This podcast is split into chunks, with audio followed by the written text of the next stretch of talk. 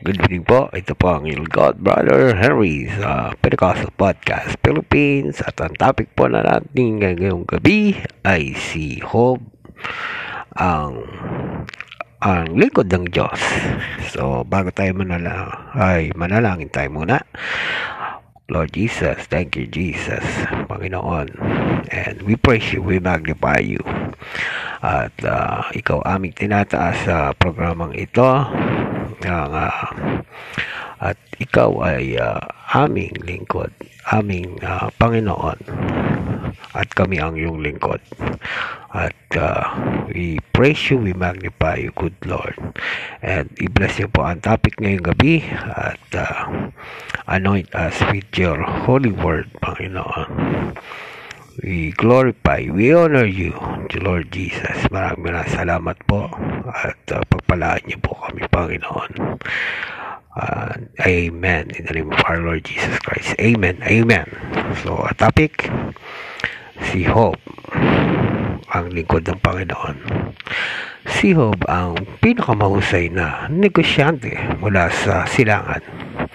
Dahil si Hope ay mula sa silangan, marahil siya ay Chino, Koreano o Hapon. Si Job ay napakayaman, ngunit tinawag siyang isang lingkod ng Diyos. Binagmalaki rin ng Diyos sa demonyo ang lingkod niyang si Job. Mula sa pananaw ng langit, si Job ay isang lingkod ng Diyos. Ngayon, ang mga mayamang negosyante ay hindi na naglilingkod sa Diyos.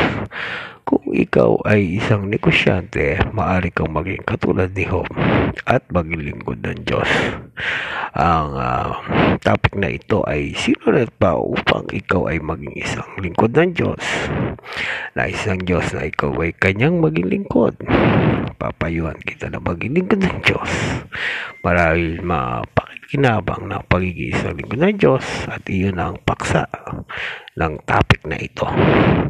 Magpasya na maging isang lingkod ng Diyos. Magpasya na ikaw ay tatawagin na isa sa mga alagad ng Diyos. Hayaan mo ang langit ang tumukoy at magbigay ng respeto sa iyo bilang isang lingkod ng Diyos. Tingnan natin ang mga kamangha-manghang listahan na tinawag ng mga lingkod ng Diyos sa Biblia. Una, ang mga pari Levita ay mga lingkod ng Diyos. Unang Kronika 28:21. At narito may mga bahagi na saserdote at ng mga Levita na ukol sa lahat ng paglilingkod sa bahay ng Diyos.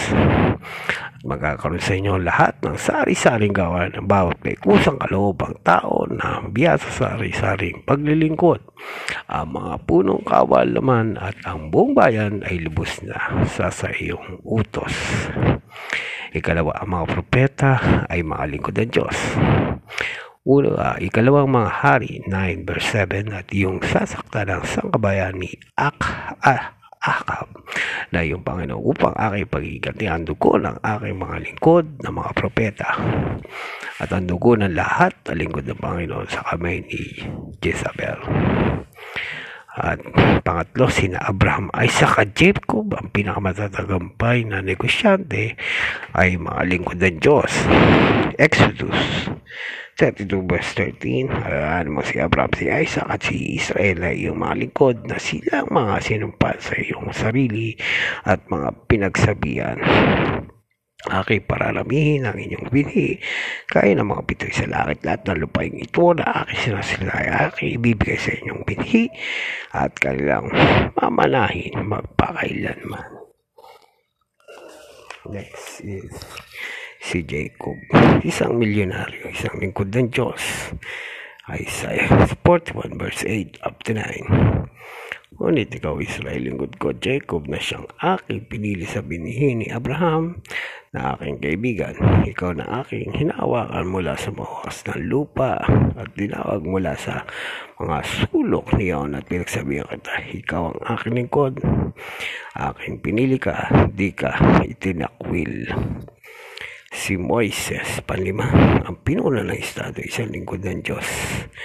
Sa Joshua 1:7, magpakalas ka lamang, magpakatapang na mabuti na sila mo ay sa buong kautusan na inuutos sa inyo Moises na aking lingkod. Huwag kang liliko sa kanan sa kaliwa upang magtamo na mabuting kawakasan saan ka man naroroon. Si David na isang hari ay isang lingkod ng Diyos. Sabi sa 2 Samuel 7 verse 1 up to 5. At nangyari ang mga hari ay tumahan sa kanyang bahay.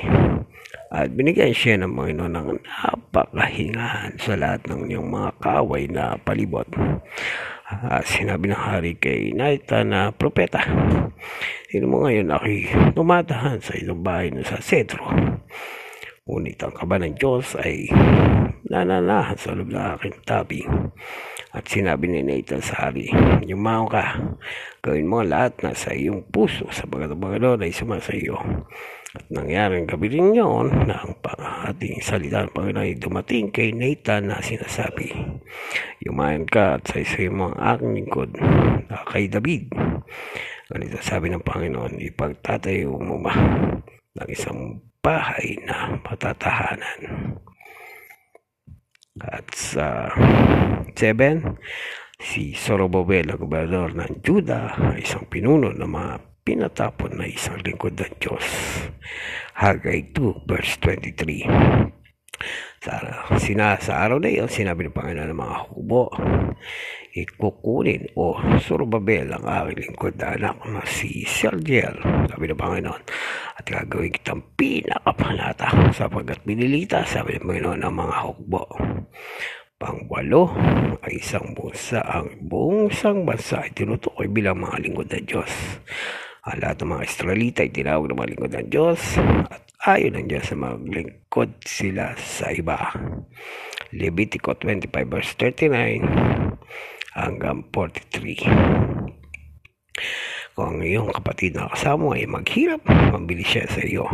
Huwag mo siyang paglilingkurin, parang alipin. Palagi mo siyang parang lingkod na upan at parang nakikipamayan hanggang sa isang tanong jubileo ay maglilingkod siya sa iyo o magagayahali siya sa iyo, siya ang kanyang mga anak na kasama niya at babalik ang kanyang sariling sambayanan at babalik sa pag-aaring kanyang mga magulang pagkat sila yung mga lingkod